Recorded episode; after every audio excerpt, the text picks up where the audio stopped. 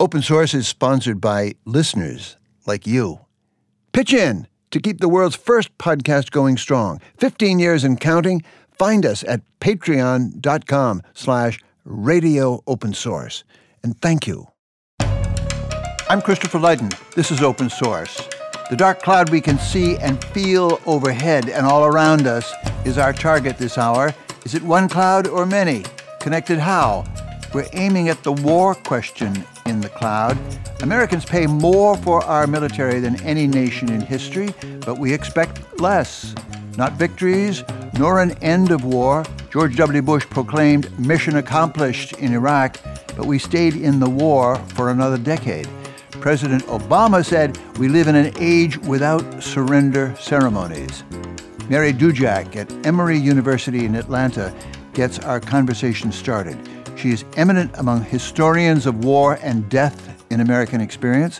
Her particular study nowadays is the persistence of American wars and their disengagement from popular feeling. Yale legal scholar Samuel Moyn will join us with a question both historical and practical. Have almost two centuries of rulemaking and regulation of warfare had the perverse effect of keeping war alive? Has the modern world been trying to prettify war when we should have abolished it by now? Mary Dudziak, it's your question about 2022. Do we call this frame of our lives wartime or peacetime? I would say that the United States has been at war for decades. The United States is in ongoing war. When our country is involved in sending American troops into battle zones, to kill and be killed, then that's war. And so if we demarcate our temporal state based on whether or not there's American military conflict ongoing, then yes, it's wartime, and it's been wartime for a very long time, from before 9 11. Starting when? The last declaration of war was in World War II.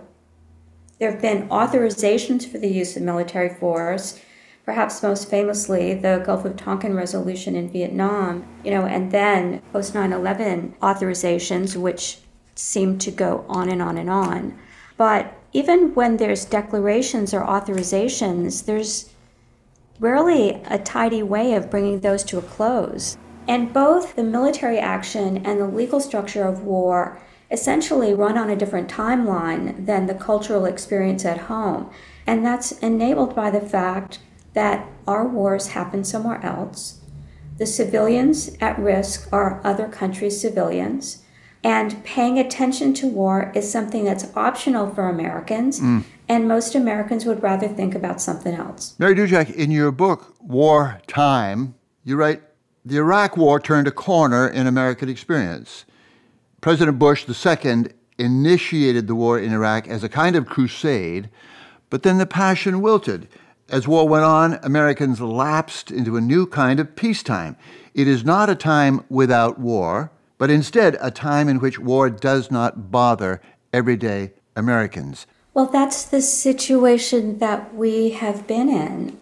The American people don't take an interest in wars like it's somebody else's movie and American civilians don't feel themselves to be personally affected or to have anything personally at stake. And what that enables is essentially the executive branch to prosecute war in a way that's completely disconnected from the will of the people. You resurrect for me the great World War II reporter, Ernie Pyle. He took it as his job to be with the GIs and to report what they were going through. He said, for example, of War Dead in Europe, he said, You didn't see him lying so grotesque and pasty beside the gravel road in France, but those on the battlefield saw him by the multiple thousands. That's the difference. We don't see that anymore, and we're missing something.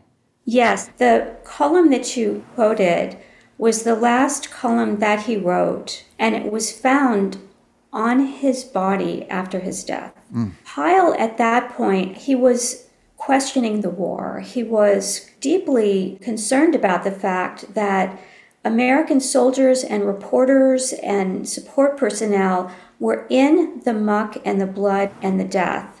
And the American people simply had no connection or understanding with what was happening. And that was World War II, a great middle class mobilization of the most able young men in the country. Yes, we think of World War II as a classic wartime. Franklin Roosevelt labored to get public engagement in a war that actually people didn't support before Pearl Harbor, and he worked hard at it. The thing that's interesting is, even in World War II, there was a problem of how is a president who needs this broad based mobilization going to keep the distracted American public interested in the war?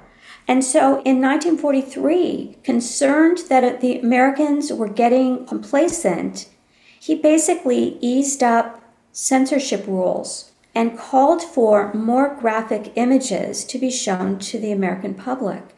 And what resulted from that was just these really um, tragic images of dead American soldiers, their bodies. Mm. And the first picture was in Life magazine. These beautiful bodies lying peacefully in the sand, mm. the image of war was sort of curated and prepared for viewing. It's sort of like the way a funeral director prepares a body for viewing by the public, by the family, so that you don't show what killed the person. May I say, Mary, the purpose of those images in World War II were almost entirely opposite. And it happened before the war. Franklin Roosevelt labored to get public engagement in a war that actually people didn't support before Pearl Harbor, and he worked hard at it.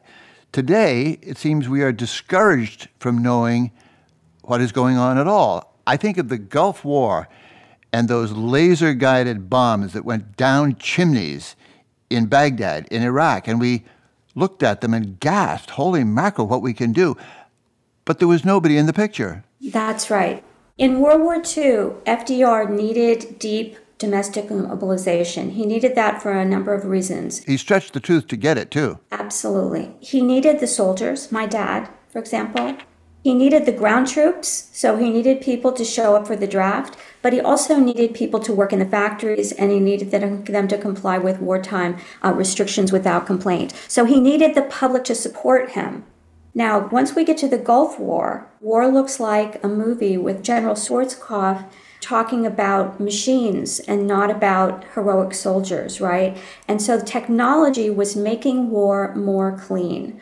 All of these changes over time have served to enhance presidential unilateralism. It's a question you raise in your books, too. Are we in a trap? Are we unable anymore even to think about what we're doing, much less stop it? You're reminding me of Drew Gilpin Faust's book on the Civil War in this country titled Republic of Suffering. Everybody felt the pain almost every day of that war. We're in now a, a kind of republic of distraction. Is that fair? Yes. As Faust writes, civilians couldn't escape the experience of war. On Antietam, I actually went and walked mm. the battlefield. One of the things that you see from the stories at Antietam is it's not just the stories of all those soldier deaths, but it's also the fact that civilians lived on a terrain that was still blood soaked. And when they tilled the soil, bones and the detritus of war turned up. And so that was the experience of war when it was present. And what's happened over time is really we have lost this deep connection with war this began not with the end of the draft, but when wars became foreign. Speak of President Biden leaving Afghanistan, a fascinating moment that you write about, an agonizing withdrawal. But he said, in effect, cheer up, the U.S. could still have over the horizon capacity to hit enemies if we had to, meaning missiles and drones, precision guided from great distances. What you heard in that phrase, over the horizon, was Magical American thinking out of The Wizard of Oz.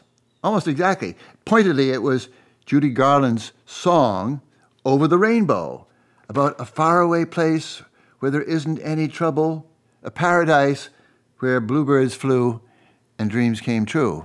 When Biden said over the horizon. What that said to me was that he was reassuring the American people don't worry, we'll still have conflict, but it won't bother you.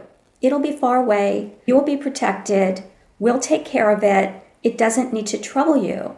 Now, what does that do? It enhances the president's ability to do what the president wants to unilateral presidential war power without having deep political engagement. It tells the American people no, you don't have to vote about this when you go to cast your ballot. It's not a big deal. We're handling it. Let me just say when American forces go to war, as sometimes they must, they are using force and they are sometimes killing people in our name, in my name, in your name. And how is it that the American people can tolerate killing in our name without paying any attention to it. Mary Dudziak, I'm wondering what all this modern wartime theory and practice is doing to our heads, our balance, even our sanity. When wartime means, literally, an extraordinary emergency, an exceptional time in our lives, and at the same time, it stands for a constant in contemporary life. I mean, there's a contradiction here that could drive us nuts. What is the time in a war on terror, which has never again been declared by Congress and it may never end? Right. Some people don't like the phrase forever war, but that's what it is. It's war that has no seeming endpoint. The war on terror is a way of describing our era of forever wars. And terrorism has been around presumably all of human history. And so if you've got war on a tactic as opposed to a country or a people in a geographic location, then you're setting it up as a war that has no boundaries to it and has no time horizon. So the whole concept of a war on terror is just at war, for want of a better word, with the traditional thinking about war times as being bound in time. And it's a recipe for war without end. Mary Dudziak, we've so admired your writing, the book War Time. Thank you so much, and keep doing it. Thank you so much. Really wonderful to talk with you. Coming up, how the fighting of wars got more rule bound and regulated, how going to war got less so. This is open source.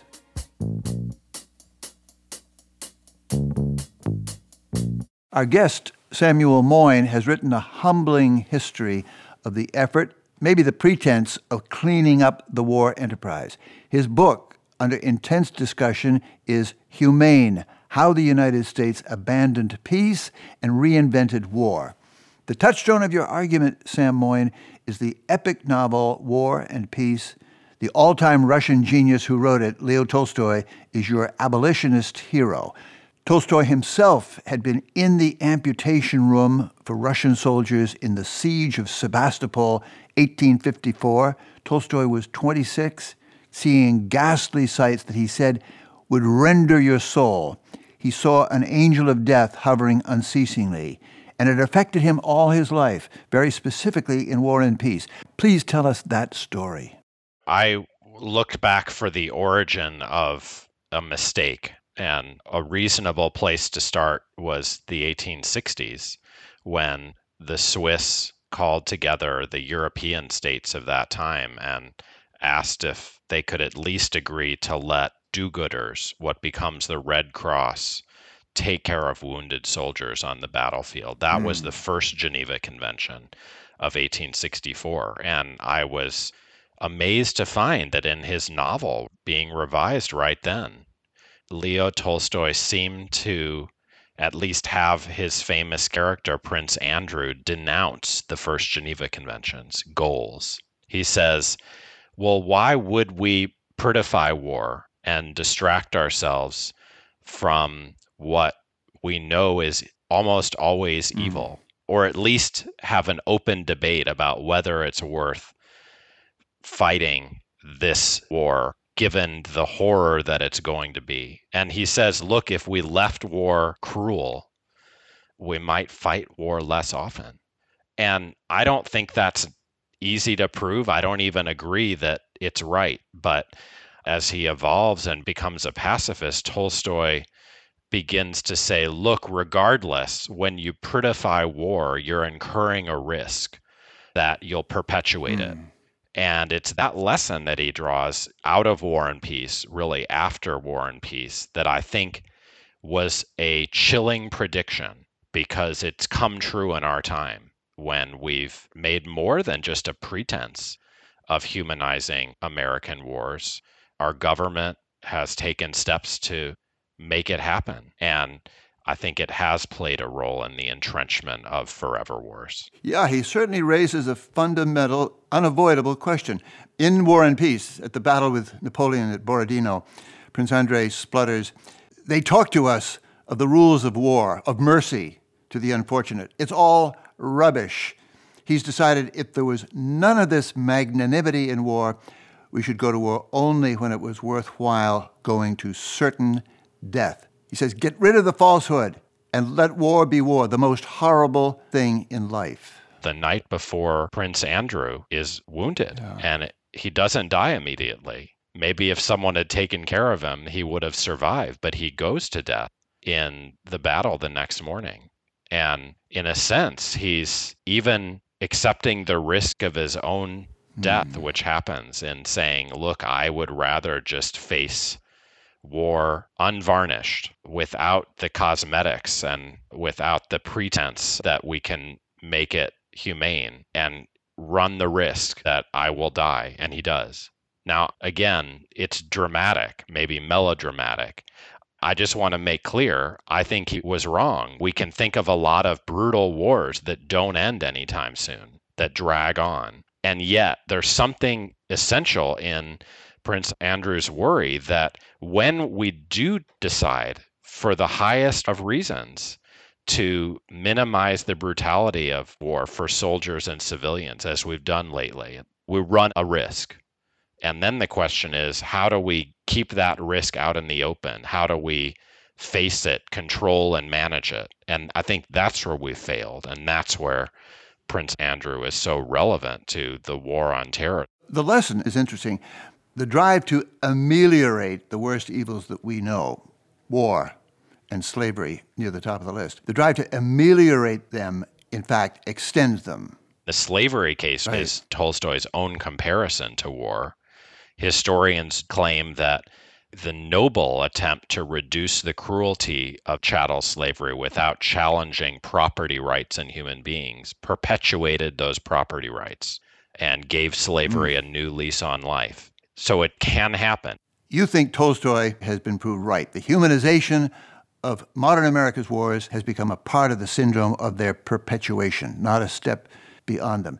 Flying fast over the 20th century, what in the world did we learn in the worst wars of human history, one and two, also Vietnam, and we'll get to 9 11. But what do you make of the horrors of those wars, bombings and mass killings in the era of the Geneva Conventions? Well, like many prophets, he was far too early. And actually, it wasn't credible to take him seriously because when he wrote, the brutality of war was getting worse, not least through new weaponry. And that trend is the one that continued for the next century. That's why the project that the Swiss founded with the first Geneva Convention didn't attract a big following for a long time. The thing that attracted a big following was the peace movement. And of course, it has major setbacks. And yet, even after World War I and II, the priority of activists and the transatlantic public, especially, is on some durable peace. And of course, all of these wars, first transatlantic wars, World War One and Two, are fought with no holds barred, with no legal limits really on how they're fought. That's in good American tradition because Americans have fought so called Indian wars without limits for centuries. And yet they've only done so on their continent, in the Philippines, in their counterinsurgency at the dawn of the 20th century, mm. and then in this series of Pacific Wars the end of World War II in Japan, over Japan, Korea, Vietnam. And then I think something changes. America begins to fight the imperial wars of its European imperial predecessors in ruling the world after 1945 and fights like them brutally. But then mm. something changes in and through Vietnam.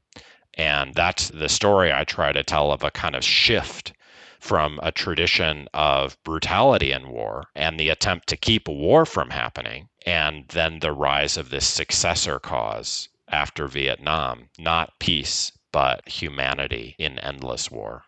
Sam, what did the Red Cross itself accomplish? I associate its formation in the middle of the 19th century with Florence Nightingale and her works of mercy and care in the Crimean War.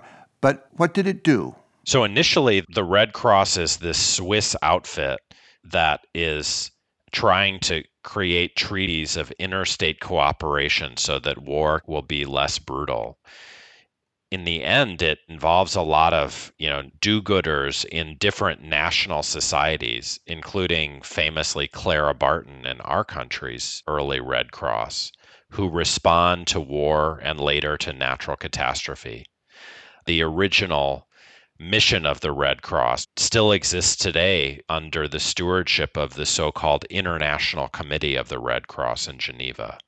It's the custodian of the laws of war it tries to update them. It updates them in 1949, including to place limits on what can be done to civilians. And above all, it updates them most successfully and, in a way, portentously in 1977. Because it's only then that the rules that the Red Cross has sponsored and that states begin to accept say you can't shoot at a civilian. Amazingly late. Hmm. But of course, we know that aerial bombardment has happened in World War II, in Korea and Vietnam, indiscriminate bombardment. And 1977 means that's illegal. And then there's a second rule that says even if you have to kill civilians collaterally, you can't kill too many. If you're shooting at a legitimate target, a combatant, you can kill civilians, but there's a limit. And that is also revolutionary. It means the kind of thing America did over Japan and the firebombing of all those cities. All of that is impossible. It's illegal because mm. it puts too many civilians in harm's way or just shoots at civilians.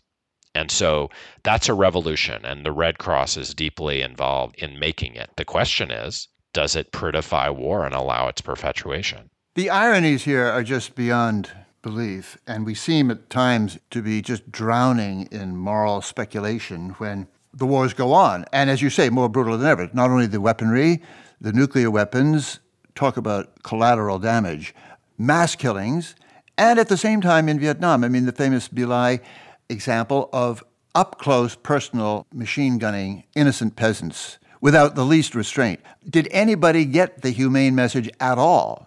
Not many. You can argue that West Europeans who are giving up their brutal empires as America constructs its global one, they are early adopters of the Swiss program hmm. because now, like the Swiss, they have no natives to kill or empires to govern and counterinsurgencies to wage. But it's not very popular. And that's why Tolstoy's prediction doesn't really yet apply because no one's attempting to humanize their wars. I think the big change occurs in the 1960s and 70s mm-hmm. because the peoples of the world who've borne the brunt of brutal war at American and European hands for centuries get votes in what the rules of the game are. And actually, they insist on more peace. They say if there's going to be this constant intervention and war, then at least we ought to keep great powers obeying rules of how they fight. No more My Lais. And that is, I think, the biggest cause of change. In America, the anti war movement, you know, the last gasp of which you see in the Vietnam years, right. collapses after. And you get humanitarians who commit not to keeping American wars from happening, but try to keep them clean. And the military, shamed by My Lai, joins them in an interesting way and says, we can't have a public relations hit of that kind ever again. And I think the die is cast for a more humane form of war, of American war at that point. But Sam, you've raised a fundamental question. Where did the peace movements go? Peace movements as politically consequential. Did they succumb to the idea of we've got humane wars now, or did they give up? I think it doesn't speak very well of ourselves, but the peace movements thrived across the Atlantic when there were wars in which our citizens had real skin in the game. And that's why I give so much attention to women as the vanguard of the peace movement because they're complaining about the deaths in intra European war or transatlantic world wars of their husbands, sons, and brothers. But Pax Americana means that there's a white peace. The wealthy people and powerful publics in the world across the Atlantic are at peace with each other finally. Hmm. Of course, there's a Cold War dividing Europe, but that's not hot violence except out in the former post colonial world. And it doesn't seem as if for a long time there's a big constituency in America when wars continue in the global south, even when we fight them. The Vietnam War is this, you know, one counterexample. It's one of the first times when northern mm. citizens in our world care about the violence that our states are inflicting abroad. And it collapses for a host of reasons. One is that anti war movement is associated with a generational rebellion without precedent. But what I emphasize is that My occurs, you know, and adds fuel to the fire of this anti war movement that already exists and it allows that anti war movement to gain traction. And of course, the war does end. The difference after Abu Ghraib, which the same reporter, Seymour Hersh, reveals as My Lai, is the reverse. That war, the war on terror, involves comparable atrocities, chilling revelations, gory photographs, mm. just like My Lai. But that leads Americans to remove atrocity from their war, like a bug from a program. And far from ending, the war is reinvented in cleaner form. I think it's really hard to understand what the conditions are for peace movements, but we should reflect deeply on why we haven't had one of note since Vietnam. You're echoing Mary Dudziak's observation that the American military can wage war pretty much anywhere as long as it's far, far away. Vietnam is the great and in many ways beautiful exception. Right. I am a, a, huge admirer of not just Mary, but a slew of interpreters who have looked at all the different reasons why America's warmongering is so hard to disturb. And the distance of wars is one big factor, bigger than the claimed humanization of some of our fighting lately. I agree. But it's also an old factor. Actually, in those predecessor empires, the British, the French, the Dutch, the Portuguese Empire, distance helped explain why their publics were so indifferent. But then also consider that for all of these cases, you could wonder was it really distance or mm. that the citizens of these states actually wanted bloodthirsty killing of racialized enemies? I mean, think about the end of World War II. Hiroshima and Nagasaki were distant, but everyone knew about them and welcomed them. And indeed, for generations, thought they were moral and right actions in part because, you know, the lives of foreigners just don't count for much, even when you know that your state is killing them. What I wanted to focus on is something narrow and small compared to Mary and all of these others. And I wanted to focus on it because it strikes me as new. Go for it. Never have we had a president stand up in his major speeches on the war, Obama in his Nobel address, in his drones address, and say the saving grace of our wars now, unlike those of my predecessor, George W. Bush, is that I've made them humane. And that suggests the public is in a new place. And distance mattered before and it still does, but humanity is a new factor. Let's talk about Barack Obama, who got the nomination as a man who opposed the war in Iraq and became, as has been said, the most effectively personal, tailored killer, so to speak, that's ever been in office.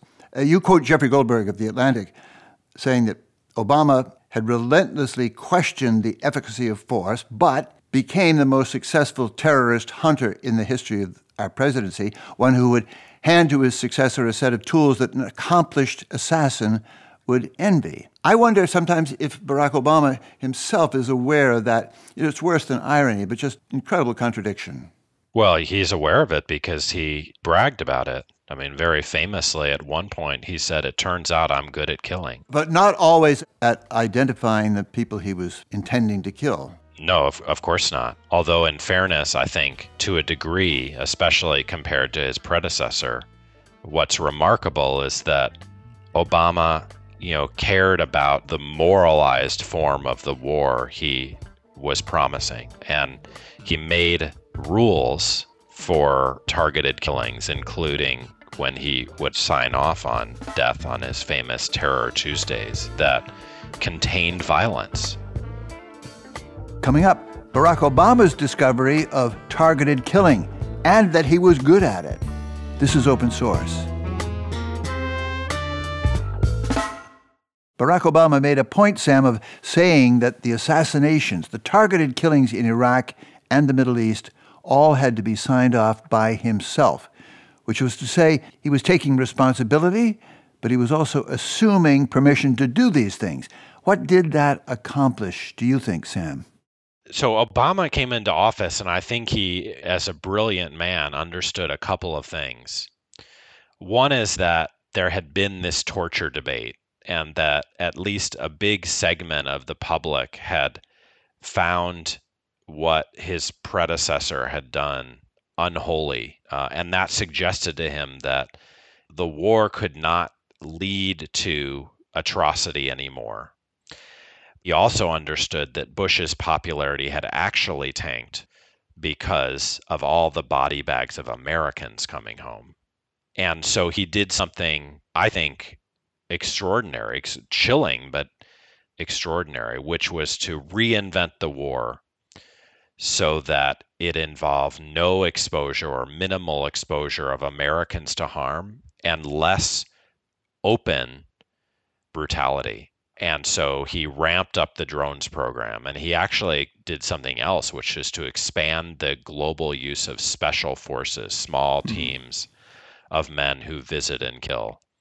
And in both cases, he expanded the geography of the war there had been very few assassinations outside Afghanistan and Iraq under George W. Bush. The mm-hmm. war on terror was located in those two places. It was Obama who expanded to 13 countries and normalized targeted killings. And he kept it under control in his 2013 rollout of the drone program publicly in an extraordinary speech, Obama explained that he would make sure that it was rule governed killing. It was scary.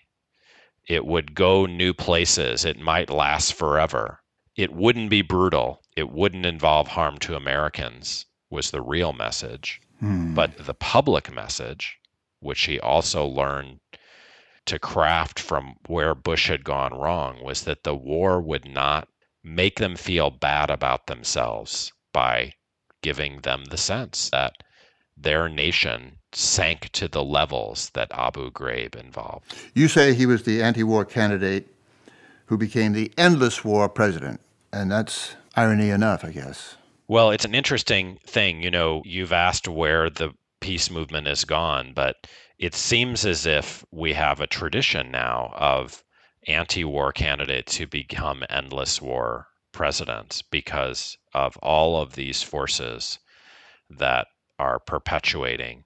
Barack Obama recently was the first, but Trump ran against endless war, beat his fellow Republicans amazingly, really, by denouncing the Iraq War, Right. which everyone thought would lead him to go down in February 2016, but it led him to go up. And then he beat Hillary. Bye bye, Jeb Bush. That's right. It's fascinating that in February, when Trump denounces the Republican competitors on Iraq, people don't realize how effective that claim is going to be for a few weeks and months. And yet it's also effective, just as Barack Obama's rhetoric on Iraq had been against Hillary in the general election. And then, of course, Biden runs against the forever war, as you pointed out. Now, in fairness, he's not just withdrawn from Afghanistan, but has also ramped down drones. But when we get to the bigger picture, has American forever war ended? Not at all. So there's something really interesting that when you run for president, you have to, in our day, have an anti war side. The last three victorious presidents have. And yet in office, they behave somewhat differently. In the George W. Bush administration and the war on terror, there was a great flurry, almost endless, of torture memos, so called, between the Justice Department, the White House, other figures like John Yoo and Jack Goldsmith. What did all that settle about waterboarding and what could be done or what was forbidden at Guantanamo? It said a lot. It needs to be analyzed in detail because there were a couple of big stages in the Bush administration. In the first, one attorney, most famously John Yoo, attempted to exempt America from applying the rules of war in its killing and capture of terrorists. And I would interpret that in a kind of somewhat controversial way as the last gasp of American brutal war. Hmm. It's an attempt to rehabilitate our old tradition once war has begun to change in a humane direction, once people expect there to be limits. And almost like at the last minute, the early George Bush administration tries to roll back that change, but it becomes enormously unpopular. And other lawyers like Jack Goldsmith in the later Bush administration, even before Obama has been elected, shred the torture memos and reimpose the limits. And that matters because from that day on, the war on terror is highly legalized in how it's conducted. Lawyers get to say who lives and who dies and what the rules are. And far from lifting them, lawyers are deeply involved in legalized killing. And of course, Obama just takes that further. So the question is whether we should rely on law when its main function is to routinize ongoing violence as our main tool. Maybe we ought to look for other tools. Maybe we ought to look for other laws, like laws keeping wars from starting in the first place, which of course were never debated under George W. Bush, either within the administration or in the American public. Sam, in this modern history that we've been living through, who are the individuals, liberals who mark the transition between stopping wars and, and regulating them, legalizing them? Who stands out? Well, so there's a long history and a short history. The long history is the Democrats, by consensus, started most of the wars in the 20th century World War I, II, Korea, Vietnam, all begun under Democratic administrations. But what really matters, I think, is the reinvention of democratic foreign policy after the Vietnam crisis, after the conclusion that a peace candidate like George McGovern could never be allowed to define the party again. And at the hands of people like Richard Holbrooke, you got a reinvention of the creed of American militarism among liberals. And then in the 1990s, you get the humanitarian cause, which at the hands of Holbrooke disciples like Samantha Power or the New Republic magazine and its main editor, Leon Wieseltier, become reasons to fight American wars. Saving civilians become a pretext for aggression. And this was a fundamental transformation. And it reminds us that we have two warmongering parties mm. in our country, and we need to reclaim one of them. And it's actually an open debate which one is going to be easier to change. You know, Donald Trump had a big impact on the Republican Party in this regard and really expelled neoconservatives from it. But it's not clear whether the Democrats have seen the error of their ways in the last few decades and have really revisited things like how much the military budget ought to be, how much the United States ought to control and and really regulate the arms trade and above all, how often it should be fighting proxy wars, which is an honored liberal tradition at this point. And it's very sad that liberals have really lost any relationship to the ideal of peace.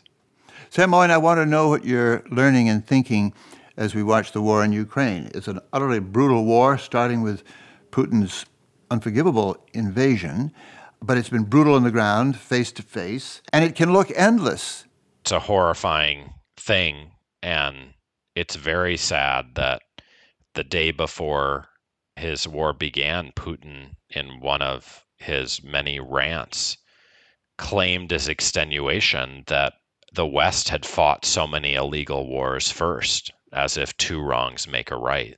And i think we can see how sad it is that our country helped create a permissive environment for illegal wars over decades. And yet, the invasion in its early days kind of surprised me because it led to widespread calls to return attention to the control of war, not how Putin was going to fight it expectably brutally, but whether he ought to face consequences for breaking the peace as Adolf Hitler's henchmen had at Nuremberg. And it doesn't seem like that is likely to go anywhere, but it does seem like Putin has helped raise consciousness about the importance of the control of force in the international system like no event really of recent decades. Isn't it really the uncontrol of these events. The fecklessness, the inability to say, no, we're going to stop this war, we're going to prevent this war. Absolutely. So the coming of the United Nations was a Pax Americana, but it was really the conclusion of a great power war that led to a great power peace with great powers, especially those holding a veto in the Security Council, able to fight whatever wars they want without the rules really applying to them.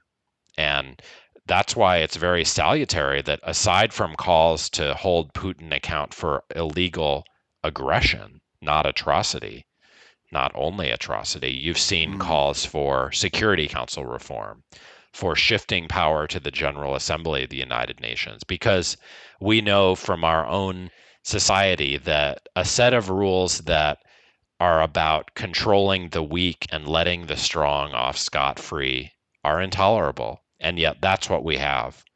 And the question is what can be done now that Putin's revealed even further this situation to imagine a more peaceful world, entrench some kind of constraint so that, as you say, great powers aren't uncontrolled in their use of violence the world over.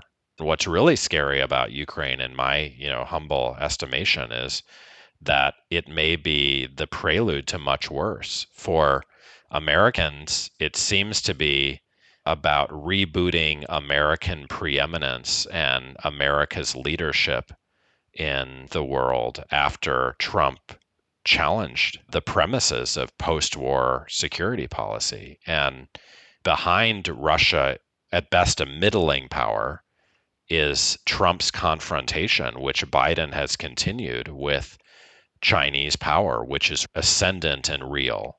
And so right. the permanent war syndrome is very scary because we're not the last great power. And a multipolar world if not already in existence, is coming very quickly. And what we do will be copied.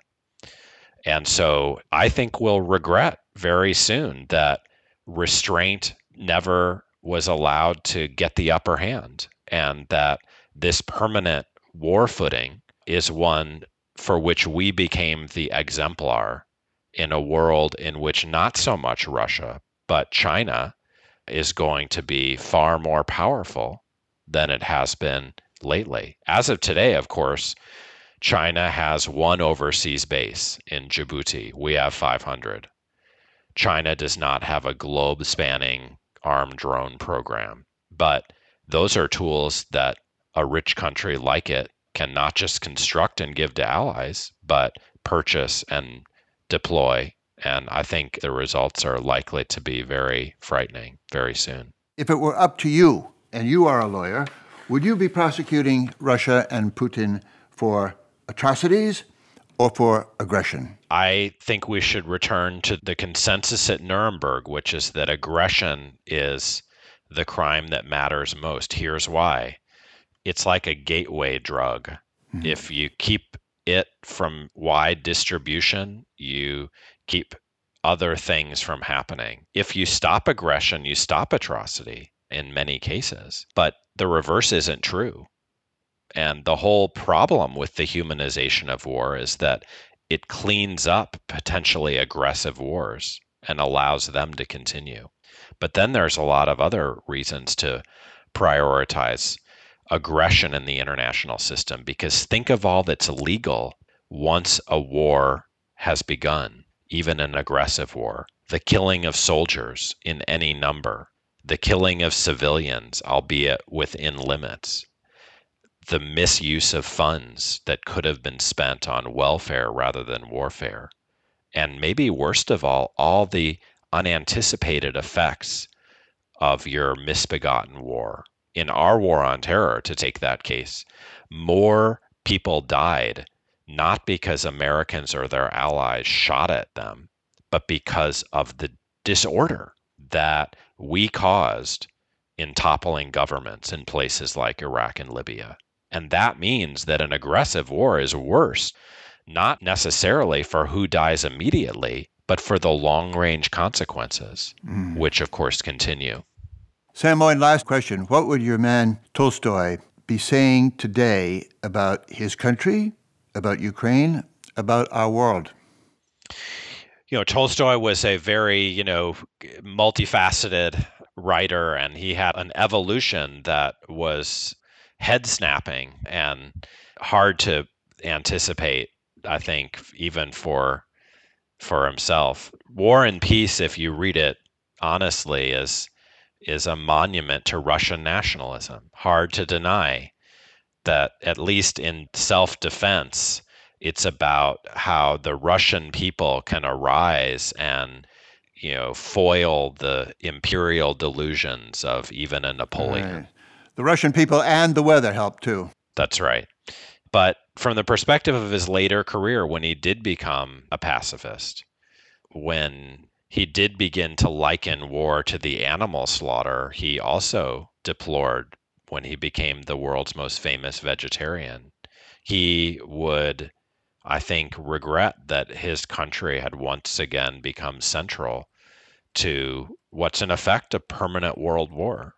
And that was what was going on in the Cold War. And it seems to be where we're heading now. And of course, while Russia isn't the sole unique cause or even the main cause of that militarization of the globe. It is one of the causes. And I think he would be very upset that his wisdom had, you know, so far gone for naught.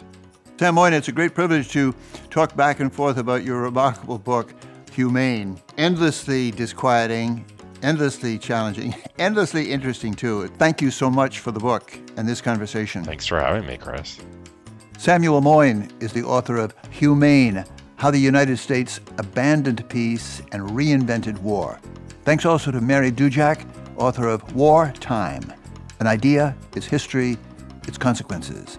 You've just heard a new installment of In Search of Monsters our limited series collaboration with the Quincy Institute for Responsible Statecraft. Learn more about them at quincyinst.org or in their online magazine, responsiblestatecraft.org. And at both our site and theirs, look for an additional conversation that I'll be having in Quincy World each week of the series. Our show this week was produced by Mary McGrath and Adam Coleman, with engineering help from the WBUR production team. I'm Christopher Lydon. Join us next time. Join us every time for Open Source. Open Source is a proud member of Hub and Spoke, a collective of smart, independent podcasters, including the inspiring Vermont based producer Erica Heilman and her Peabody Award winning show, Rumble Strip. Find her series at rumblestripvermont.com.